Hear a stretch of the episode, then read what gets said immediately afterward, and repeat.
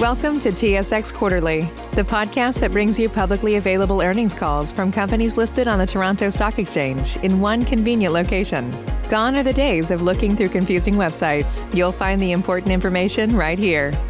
Enjoy the call.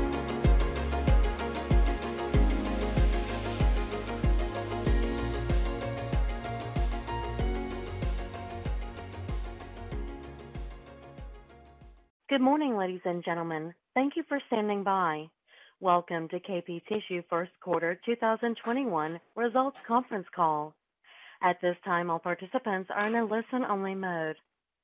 Following the presentation, we will conduct a question and answer session. Instructions will be provided at that time for you to queue up for questions. If anyone has any difficulties hearing the conference, please press star followed by zero for operator assistance at any time. Before turning the meeting over to management, I would like to remind everyone that this conference call is being recorded on Friday, May 7th, 2021. I will now turn the conference over to Mike Baldesarra, Director, Investor Relations. Please go ahead.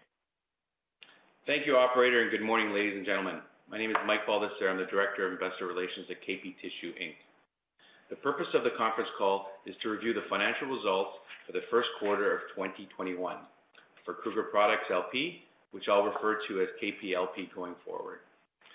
With me this morning is Dino Bianco, the Chief Executive Officer of KP Tissue and Kruger Products LP, and Mark Holbrook, the Chief Financial Officer of KP Tissue and Kruger Products LP. The following discussions and responses to questions contain forward-looking statements concerning the company's activities. Forward-looking statements involve known and unknown risks and uncertainties, which could cause the company's actual results to differ materially from those in the forward-looking statements. Investors are cautioned not to rely on these forward-looking statements. The company does not undertake to update these forward-looking statements except if required by applicable laws. There is a page at the beginning of the written presentation which contains the usual legal cautions, including as to the forward-looking information, which you should be aware of. I'd like to point out that all figures expressed in today's call are in Canadian dollars unless otherwise stated. The press release reporting our Q1 2021 results were published this morning and will be accessible from our website at kptissueinc.com.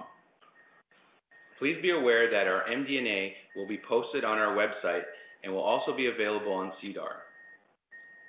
Finally, I would ask that you, during the call, to refer to the presentation we have prepared to accompany these discussions, which is also available on our website. We would also appreciate that during the Q&A period for you to limit your questions to two. Thank you for your collaboration. Ladies and gentlemen, I'll now turn the call over to Dino Bianco, our CEO. Dino? Thanks, Mike, and good morning to all. I'd like to thank you for joining us today for our first quarter earnings call.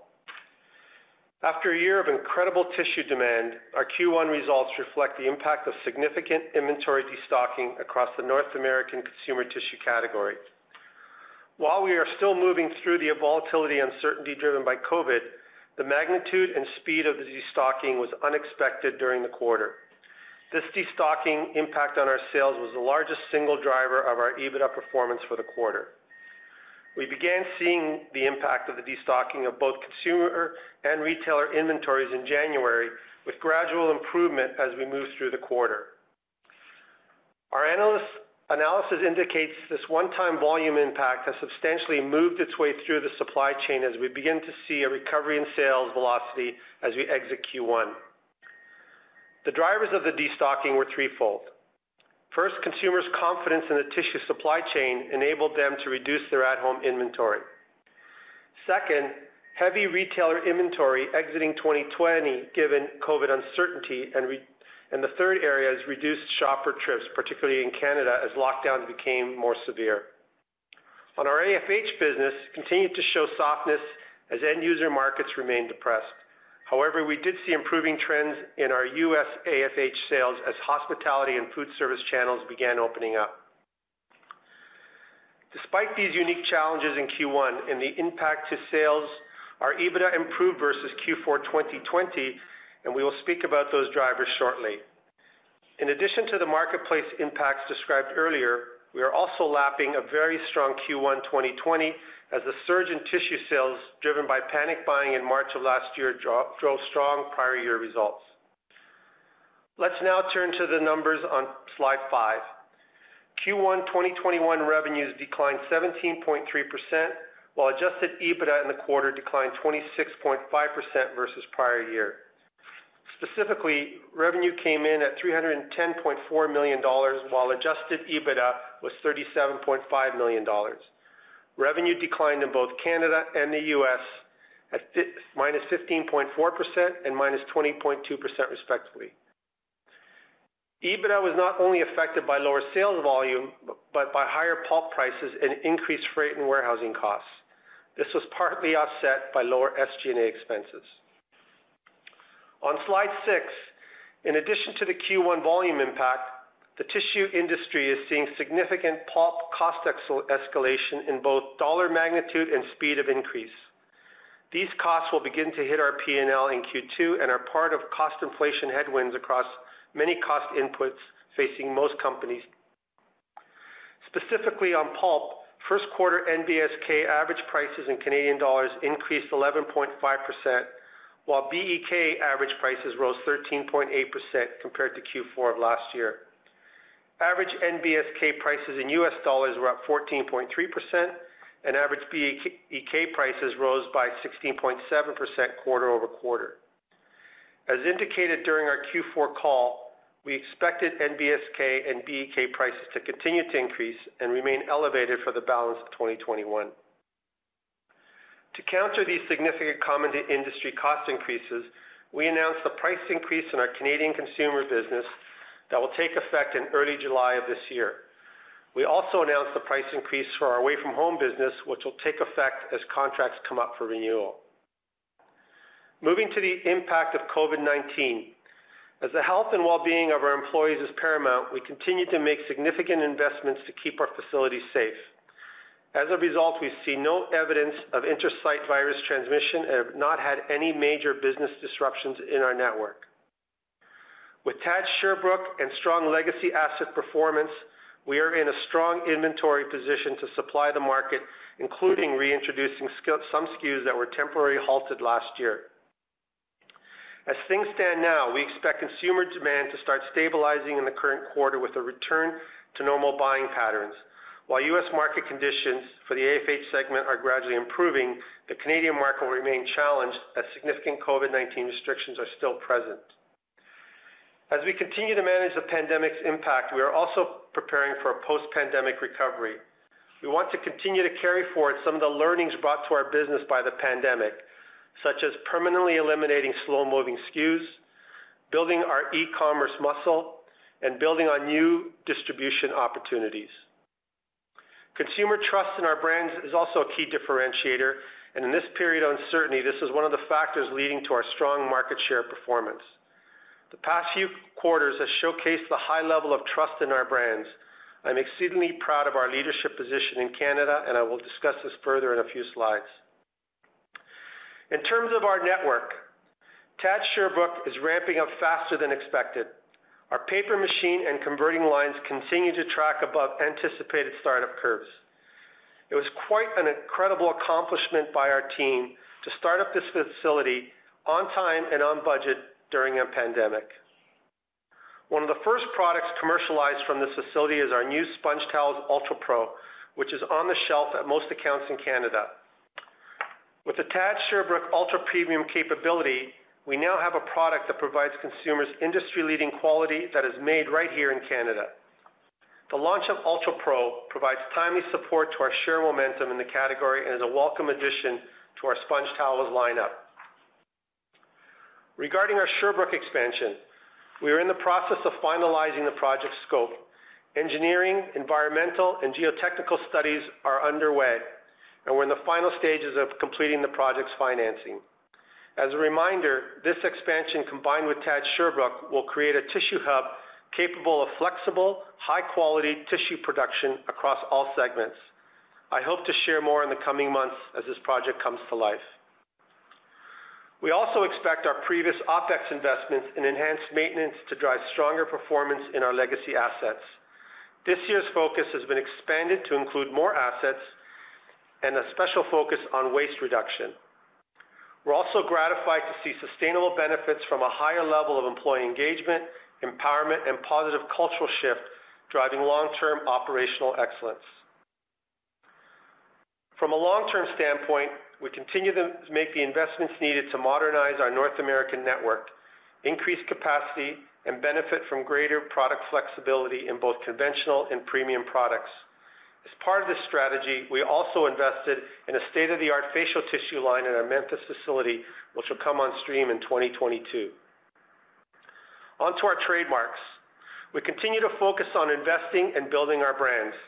During this pandemic, we have increased our marketing investment, changed our marketing tactics, and refined our consumer messaging to be more relevant to consumers while giving back to those in need. As we look to 2021, we will continue to increase our investment and strengthen our bonds with existing and new consumers. The quarter saw full distribution of our quality improved cashmere, supported by a strong advertising campaign. As well, our new Unleash the Scotties campaign is gaining strong consumer traction as we continue to move towards bolder, more distinctive marketing campaigns. What's more, our close NHL partnership continues with the activation of our Find the Cup to Win Stanley Cup Playoffs promotion. And finally, as mentioned earlier, we are very pleased with the launch of the new SpongeTowels Ultra Pro paper towels, which is hitting stores across Canada as we speak with strong early results. The data presented in slides 10 and 11 is from Nielsen. It shows dollar market share and represents a 52-week period ended March 27, 2021. Once again, thanks to an improved supply position, strong customer partnerships, and continuing marketing support, we delivered strong market share growth in all categories. Our Cashmere and Purex brands are bathroom tissue market leaders, closing 2020 with a combined share of 36.9% and posting further gains in Q1 with 37.1%. We achieved similar growth in facial tissue with a share of 33% this quarter, compared to 30.9% for the corresponding quarter last year. And our Scotties is the clear number one, with many Canadian consumers considering the brand to be synonymous with facial tissue. In addition, we've made appreciable share gains in the paper towel category, where our share grew from 20.5% last year to 22.2% this quarter. We're excited about our growth prospects in 2021 and beyond in this category. Finally, we continue to see opportunities to further expand our distribution and sales of White Cloud in the U.S. We are working to build the brand at focused retailers as a better value, high-quality product versus the leading brands. In our AFH segment, success going forward depends on end market recovery. There was a modest increase in March volumes, but first quarter volume was approximately 25% below pre-pandemic levels. Ongoing COVID-19 restrictions in Canada are negatively impacting our AFH volume. The good news is that there are encouraging trends in the U.S. as it lessens restrictions and continues to make meaningful progress in the number of people vaccinated. As indicated earlier, we announced price increases, which will progressively take effect as contracts come up for renewal. And The benefits of our OpEx program have allowed us to achieve significant progress over the past two years, and our operations are now performing well. Our AFH operations network is recovery ready as we anticipate growth in the upcoming quarters tied to end market recovery. With that, I will now turn the call over to Mark, who will review our quarterly results. Thank you, Dino, and good morning, everyone.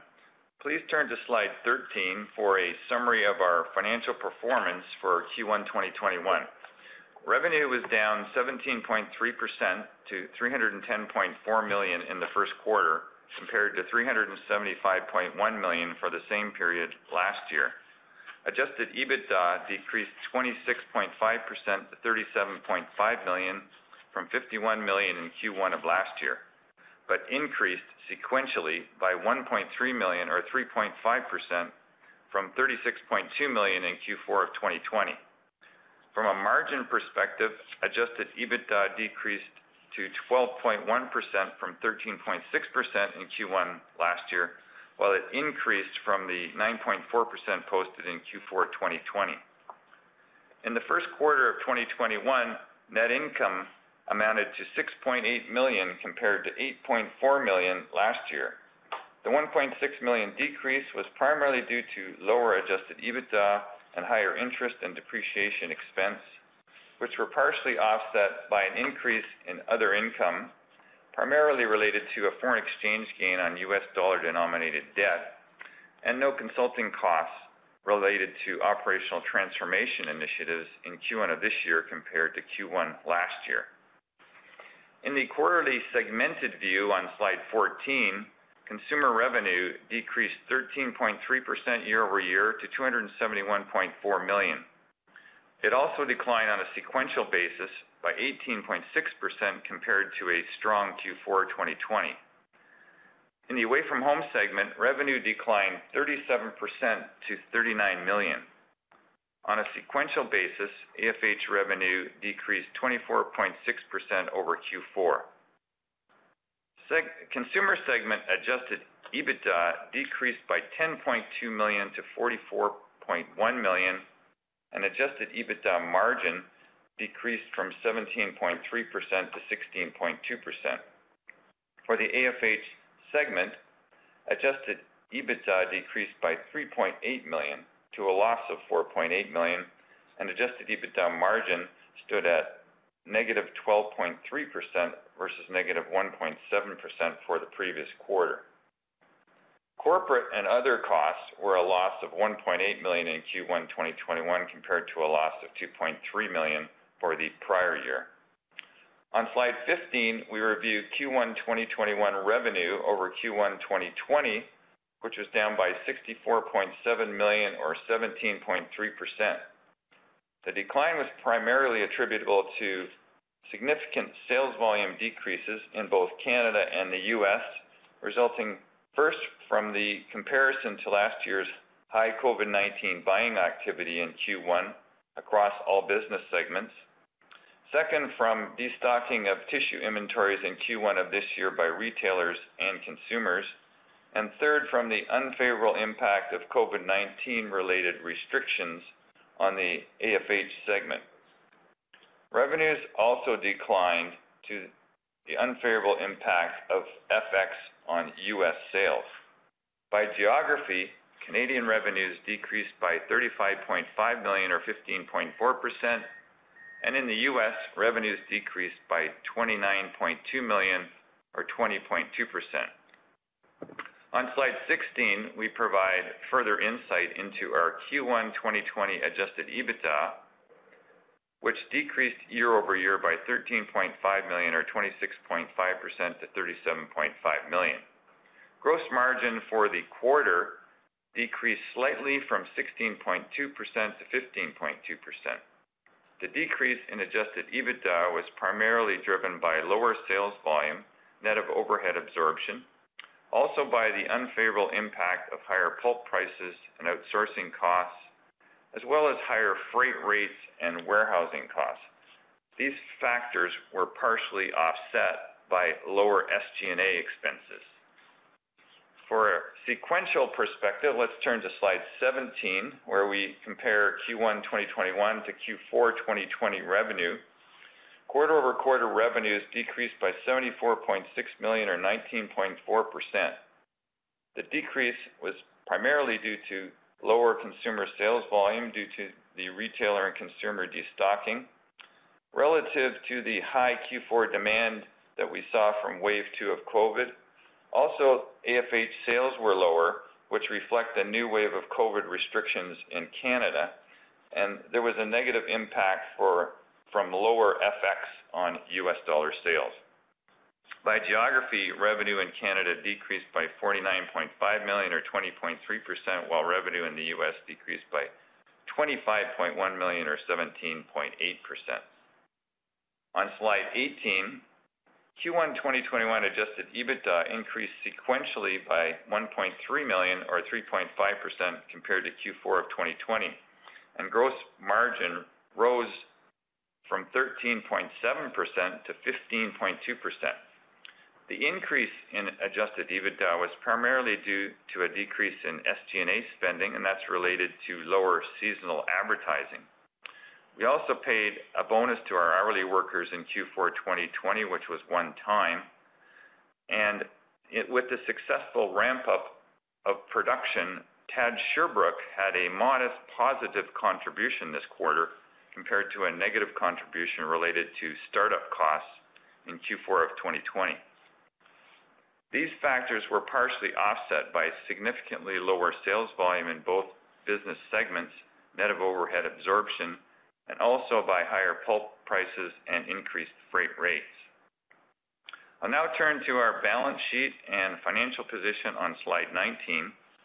Our cash position was 57.6 million at the end of Q1 2021, a decrease of 71.1 million from our 128.7 million position at the end of Q4. The cash position includes 22.4 million in the TAD Sherbrooke entity at the end of Q1. At quarter end, total liquidity representing cash and cash equivalents and availability under the revolving credit agreements was a healthy 225.2 million. Overall net debt at quarter end stood at 795.2 million, up from 624.7 million at the end of Q4. Net debt increased due to higher working capital requirements, particularly higher inventory and heavier seasonal payments typical in Q1, and due to the debt financing used for the investment in TAD Sherbrooke. Our net debt to trailing 12-month adjusted EBITDA ratio increased to 4.3 times. Subsequent to the quarter end on April 8th, we issued 135 million of senior unsecured notes due in 2029, with the proceeds being used to pay down the revolving debt and for other corporate purposes.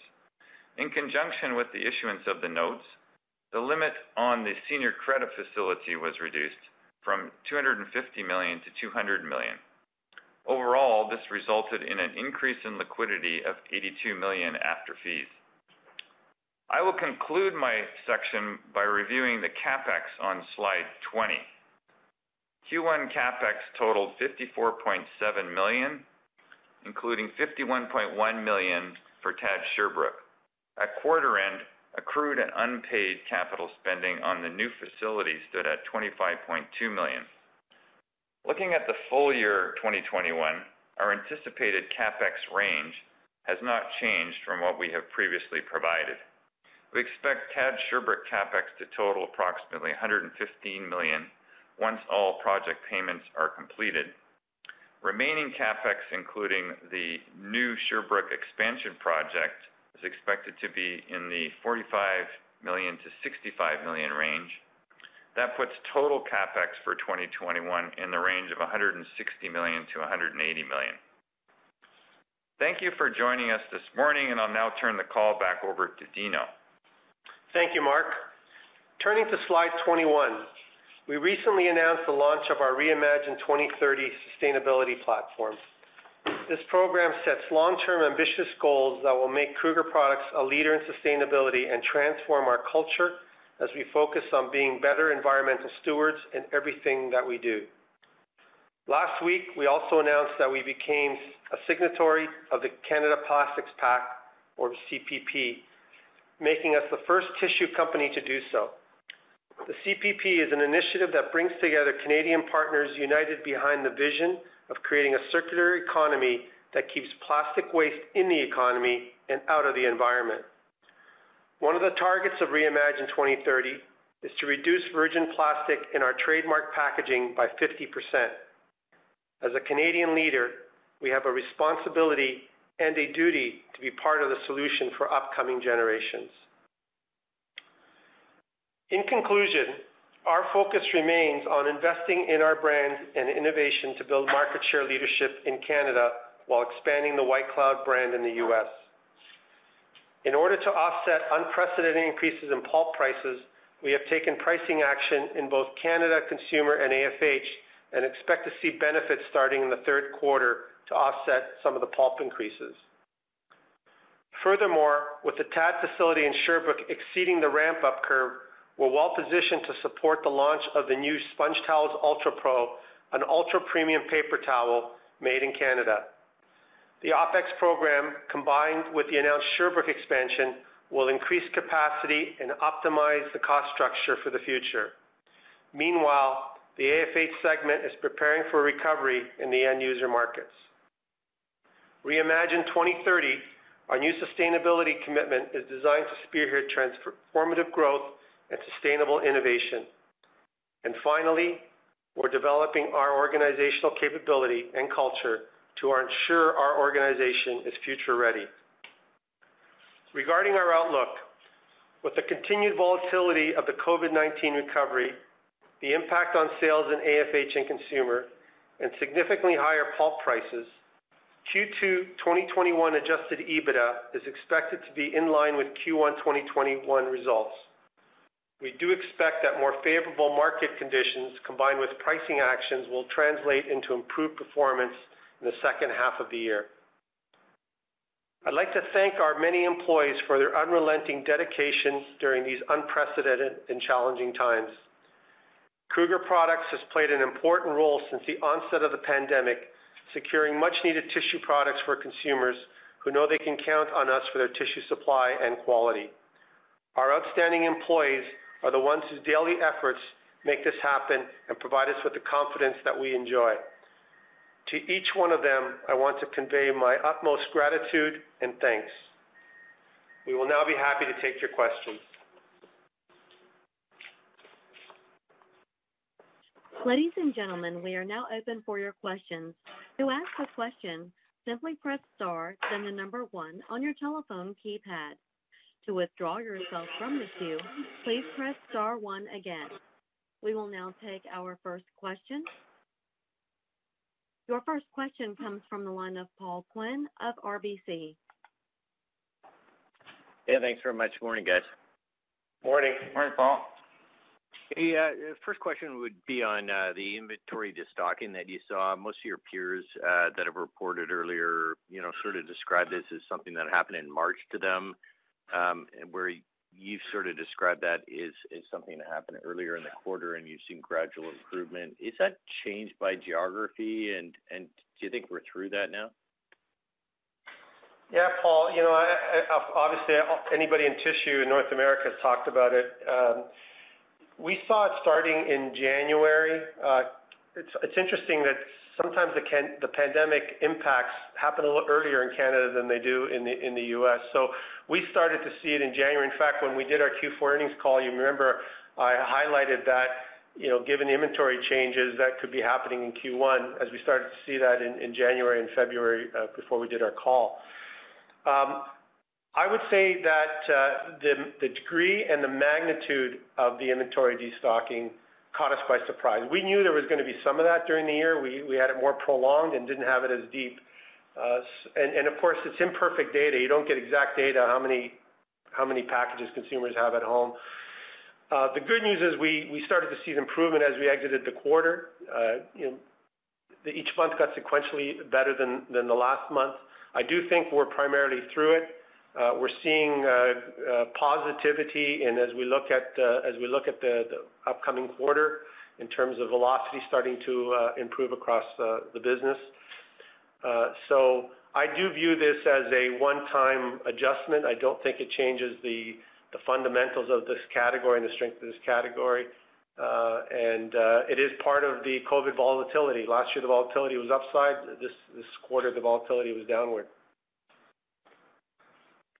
Okay, thanks for that. And then, and then I'm just trying to understand how to offset this rise in pulp costs. I mean, you've announced uh, a price increase. Others, uh, some others have. I've seen some branded guys that uh, that look like they've increased their marketing budget and are going for market share and not increasing prices. So, just wondering, the price increase, if you get it, does that fully offset the anticipated cost increase that you're going to see in pulp?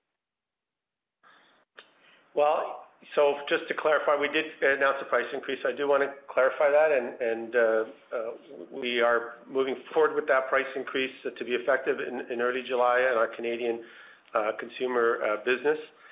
Um, we have pegged that price increase to not just cover pulp, but as I mentioned, there's increased costs in freight, packaging, energy, labor. I mean, you know, we're in an inflationary period across many other factors, pulp clearly being the largest part of that.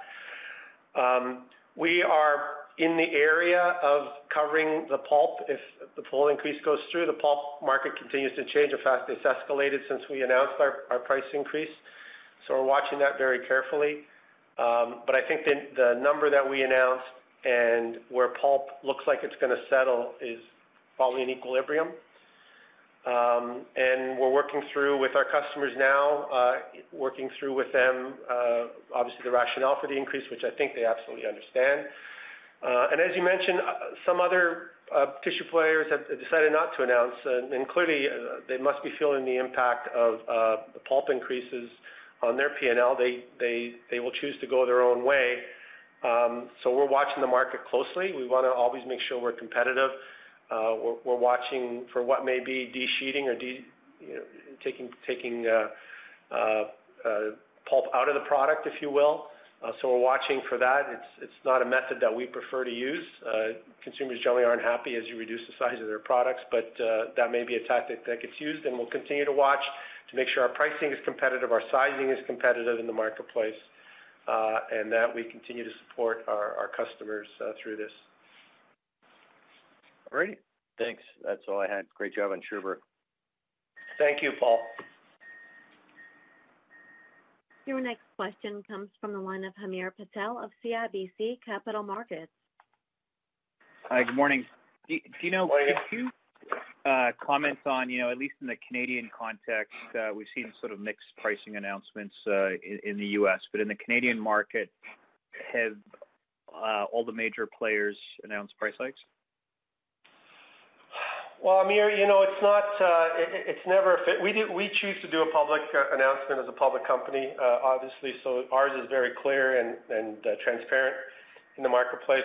We don't get that from others. Generally, you know, as part of the negotiation with customers, they they choose to tell us, you know, how the category is moving. But we don't have official confirmation other than we feel comfortable that, you know, this, this cost impact is affecting everybody, and uh, we're likely gonna see pricing some way, somehow, and at some level, uh, uh, by most of the players in Canada. Great. Thanks, Dino. That's, that's helpful. And then just turning to your new SpongeTowels offering, you know, do you think that that puts you on a path to get to market share leadership in, in towels over time in Canada? Yeah, I mean, I don't wanna announce it. I don't wanna define it as an endpoint. I think that, you know, with being market share leader, I think we'll do all the right things, not just with the Ultra Pro, which we're very proud of. Uh, uh, you know, and interesting, I had my board meeting yesterday, and one of the questions was: Why aren't you talking more about the incredible performance of Sherbrooke? And absolutely, Sherbrooke has been quite a story. At any point, as you guys know, anytime you can come in on time and on budget with a major startup is amazing, and to do it with half the half the construction phase being during pandemic is spectacular. And and I don't wanna diminish it. You know, it's still early, and maybe I'll in the quarter two results, I'll I'll beat our chest a little more around incredible work around Sherbrooke. But that that site, the quality of the product that's coming out of that site is is spectacular, and and we see it through the the new UltraPro towel that we've launched. You know, the product design that was done by our product development group, uh, and the and the capability of that facility to deliver against that quality spec. Uh, we tested it with consumers. We know we got a winning product, uh, and it's part of our lineup. So we'll continue to have our other SpongeTowels brands. So we've now segmented the the lineup to be an ultra-premium, kind of a premium offering, uh, and um, and more of an entry offering as well, for the marketplace. So we think we're well positioned with a strong brand, strong segmentation, a a fair value versus the market, and, uh, quite frankly, for Canada, made in Canada positioning. Uh, that product is made uh, right here by Canadians for Canadians, so that's also a differentiator for us. Thanks, Dino. That's helpful. And I just want to ask about that announcement recently about plastic reduction. Um, how do you see... You know, where do you see that trend going? I know in Europe, we're starting to see some more experimentation with actually selling tissue, sort of packaged more in corrugated material, and obviously, you got, you know, your sister company producing that. So do you think it's recycled plastic is is where you're heading, or are you looking at other other options? we're looking at a couple of options. Obviously, paper, you'll see paper packaging in Europe, so we're looking at that. And this area keeps evolving. Uh, so, you know, we are aggressively working on this. Uh, To be frank with you, it got delayed because of COVID. You know, we focused COVID on the bread and butter of our business, which is the existing SKUs. So we kind of put this a little bit on the back burner as we were focusing on getting product out for COVID. Uh, so we're re-energizing that now, working with various suppliers uh, to uh, you know, eliminate single-use plastic in our product. We don't use a lot of it in general. We're not a big user of plastic, but we do contribute to uh, you know, to single-use plastic uh, in the environment. So we wanna make sure that we're doing the right thing by eliminating that. The question with all the different versions that come along is, you know, does it look good on shelf? Does it survive the network, the supply chain, uh, et cetera? So those are all the work that we're doing now. Is the cost structure there, that's a fair cost structure, for what we need on our product. So more to come on that, Hamir. I'm excited by it. Um, and packaging will only be one component of what we're looking at as far as, uh, you know, uh, launching new products into the future that are sustainability uh, driven at the core. Great. Thanks, Dino. That's, that's all I had.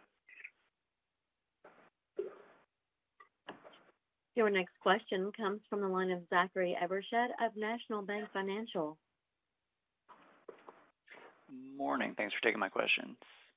Morning. You mentioned that the price increase will just about cover the ramp-up in pulp if it settles where you think it will. Uh, what level is that, where you think it's gonna settle out? Yeah, I'm not gonna quote a number for you, Zachary. Sorry. I mean, we're using obviously, you know, there's different indicators in the marketplace in terms of price points. There's RISI, uh, there's PIX, there's purchase price, there's China market. Um, suffice to say that when we announced the pricing in April, so we announced it April 5th, we were probably spending a couple of weeks getting it ready. So if you look at the pulp prices that were in play around that time, is kind of what we use to determine our pricing.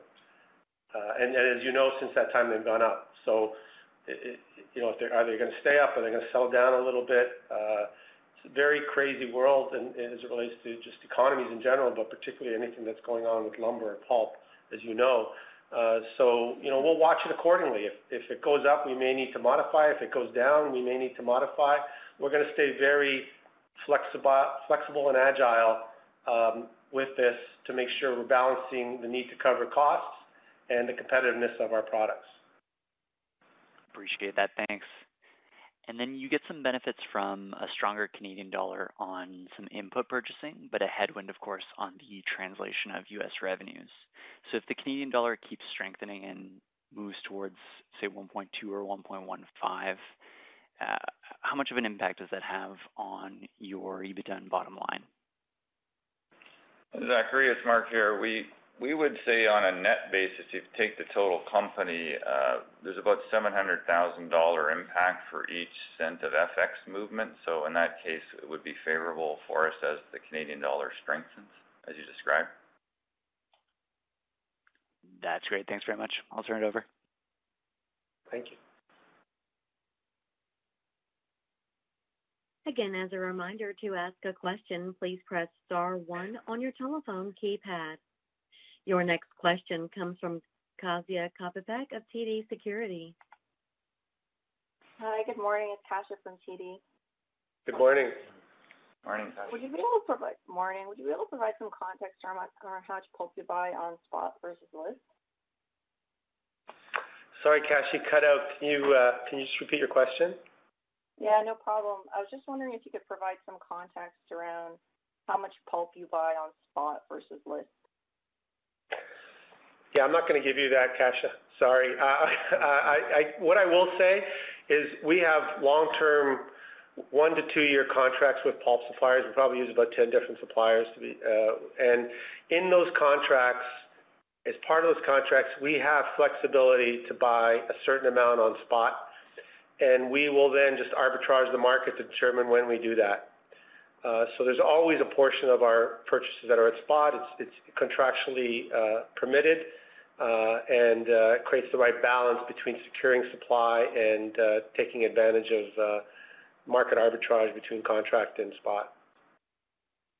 Okay, fair enough. And as you guys reduced your SKUs last year, your cost base has benefited, and you've indicated that you're looking to expand some of those SKUs going forward. Any color that you can provide around how that might impact your costs in the coming quarters? You know, the crisis enabled us to do what we probably should have done many years ago.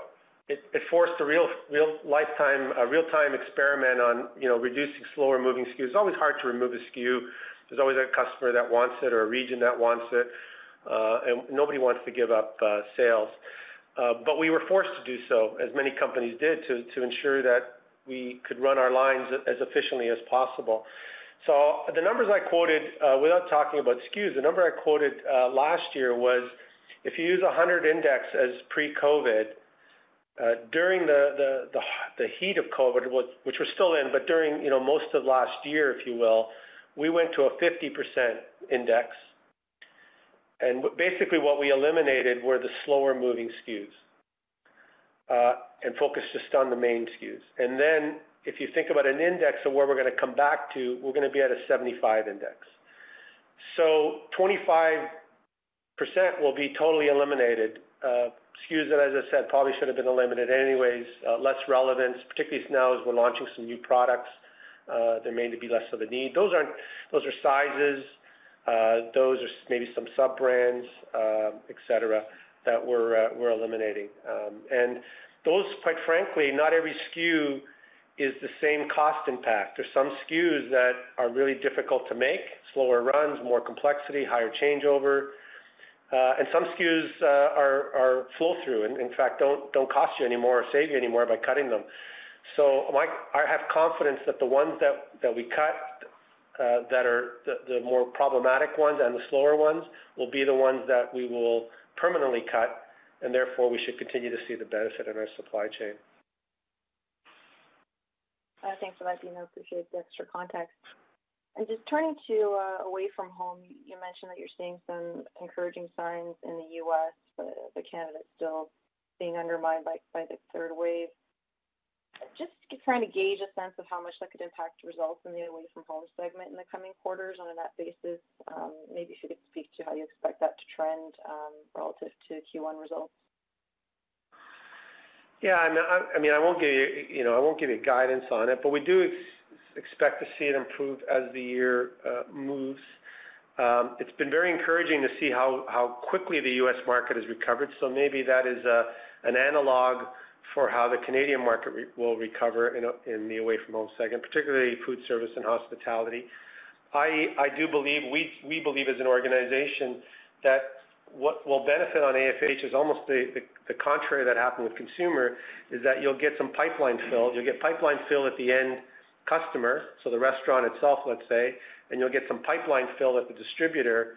Uh, so you'll get an inventory replenishment through the network to get us back to normal inventory levels. So we'll probably see a bit of that, and then, of course, we'll see improved consumption as consumers are using tissue more uh, out of home.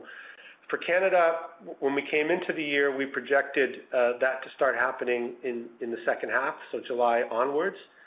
Um, despite the increased uh, shutdowns that have happened over the last uh, couple of months, we still believe that that is the right timing for the recovery. U.S. was recovering a little quicker, but unfortunately, we're smaller there, so our benefit is consistent with our size, but obviously, we're a smaller player in the U.S. market. Can you just remind me how much the U.S. represents uh, of the whole AFH segment, Mario? Or do you know, rather? Well, I can't be reminding you because we never told you. So, uh, we always we include in our U.S. Uh, results. So we only as a segment, we report consumer and AFH, as you know, and then we report U.S. and Canada, which includes U.S. consumer and U.S. AFH, and Canada consumer and AFH. So we're just... I mean, the reality is we're a smaller player in the U.S., which in many ways is a bit of a different model for us. We're more nimble, uh, we're more opportunistic. Uh, we can decide what channels, what customers, what formats to go into. Whereas in Canada, you know, we've got a very strong presence and a very uh, disciplined approach to how we go to market. Okay, thanks for that, Dino. That's all I had. Thanks. Your next question is a follow-up question from Hamir Patel of CIBC Capital Markets. I just wanted to ask, you know, given how fast or successful the Sherbrooke um, ramp-up and sale process has been, um, you know, do you start to think about a potential TAD 3 or at least starting to do the engineering work? So where are you at with, you know, thinking about that future growth? And, um, yeah, any thoughts about, you know, when when you're gonna need additional capacity?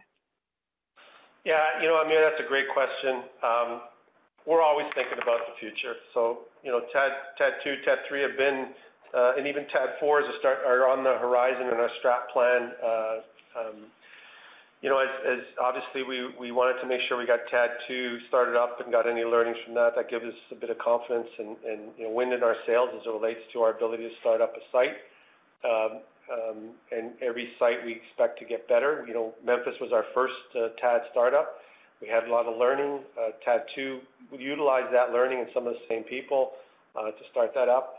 And then, of course, now we're looking at at where the future could go. And it isn't just a TAD story. You know, with Sherbrooke expansion, we're also looking at modernizing our assets as well and capability, not just in TAD. Most of the market continues to be LDC and will likely be LDC, uh, with uh, a uh, complement of TAD for the more the premium products. So the answer is yes. We're you know, we're looking at it. I don't think there's any company that's not looking at what their next five-year horizon is of where they need capacity. So we're looking at it, and it's a long process, as you know, doing the business work, then the understanding the financing and and then the engineering and the construction. So it's usually a multi-year project uh, from start to finish, when you think of it that broadly. Uh, So we're we're starting that process. And uh, as soon as we've got anything to let you know, we'll let you know. And just rest assured that we're managing our business not just for today. You know, we're looking out five to 10 years of where we need to be as a, as a North American tissue supplier. Uh, makes sense. And, uh, you know, just with White Cloud, um, you know, can you maybe, if I don't know if you have any data points you could share about your distribution, um how much distribution you've achieved in the U.S., uh, any recent developments on that front? And, just in general, I was also curious what the sort of percent of your business is happening through uh through e-commerce today. Yeah. So two separate questions. Um, As I've said, Hamir, you know, you and I have talked about White Cloud uh, in terms of what we can do with it within our portfolio, and we do believe uh, it is a strong brand. We know it. We've tested it. It has a lot of um, uh, latent equity with consumers. They know the brand, and it is part of our future growth. As far as what happened last year, the pandemic opened the door for White Cloud. There were there were customers that maybe weren't ready to take it, but during COVID uh, and wanting to get tissue, they brought it in. So that opened the door for us, and our U.S. team knows that that door opened, and it's our job now to keep it open and continue to build it at those accounts so it doesn't, uh, you know, just disappear. Uh, so we are continuing to work. Our approach with White Cloud is a few accounts where we can build it deep versus trying to spread ourselves too thin across every account. And we just don't have the resources uh, to do it that way, so we're gonna be more either regional or customer-focused. Uh, we have some pretty good customers that have supported us uh, from before COVID and through COVID. You know, you can find White Cloud at Southeast Grocers in the U.S., which is a more Florida-based Winn-Dixie brand, for instance, in Florida. Home Depot, uh, Amazon, ShopRite, uh, many others. Uh, you know, you'll see some of it at BJ's, um, Albertsons, et cetera. So it's the distribution has increased. I don't know if we'll keep all those distribution points, but we wanna make sure that the ones we got, we will build on and create a success so that we can continue to roll it out at other customers. And that's not just a customer strategy, it's a consumer strategy. We want to support it from a consumer front as well, to make sure we're building uh, affinity with consumers. Um, as far as e-com, I mean, again, imperfect data, but I think you could see in most regards, uh, particularly in our category, e-com would have doubled last year as a percentage of total tissue. Sometimes there's so many different numbers of, you know, uh, of how e-commerce is measured, but if the measure I really look at is how much of how much of tissue goes through e-commerce, and we think it's probably four to five percent. Uh, imperfect measure because not all the not all the e-com players report out. Some of it's uh, qualitative, whereas it was probably in the two two and a half range pre-COVID. And our goal is to be equal or better than our bricks and mortar position with our brands in e-commerce uh, in Canada. Uh, that not only includes supply, includes the, marketing, the social media, the path to purchase that we undertake so that our, brands are prominent on e-commerce uh, um, uh, shopping uh, sites, whether they be a bricks and mortar extension or pure e-commerce players. So, you know, are margins comparable on the e-commerce channel as the regular distribution? They are. We're we're kind of we're we're neutral as it relates to where where the product is sold, uh, Amir. So, uh, quite frankly, when you say margins, the only reason I'm hesitating is because we're actually investing more there. So as a as a margin play, yes, but we're putting relative to the size of the business, we're putting more dollars against that channel. So on a on a total contribution basis, it's less because we're making a conscious decision to invest. But as it relates to product profit, that's similar to bricks and mortar. And the other thing we've done is we've staffed up our e-commerce capability. We've added, uh, and I, hope they're listening because we've added two incre- incredibly bright people who have such a passion and knowledge in this area that they make make my head spin in terms of how much they know and and how we can succeed here. Uh, so we've added that in our organization in the last year, really, to make sure we, we play a leadership role here. Great. Uh, thanks, uh, thanks. You know, that's uh, that's all I have. Thanks, Amir. At this time, there are no further questions. I will now turn the floor back over to management for any additional or closing remarks. All right. Thank you. Uh, thank you for joining us on this call today. We look forward to speaking with you again following the release of our second quarter. I wish you all a pleasant weekend and uh, a very happy Mother's Day to all the moms uh, on the call. Stay safe, stay healthy, and we'll talk to you soon. Thank you. Thank you for joining today's event. We are now concluded. You may now disconnect.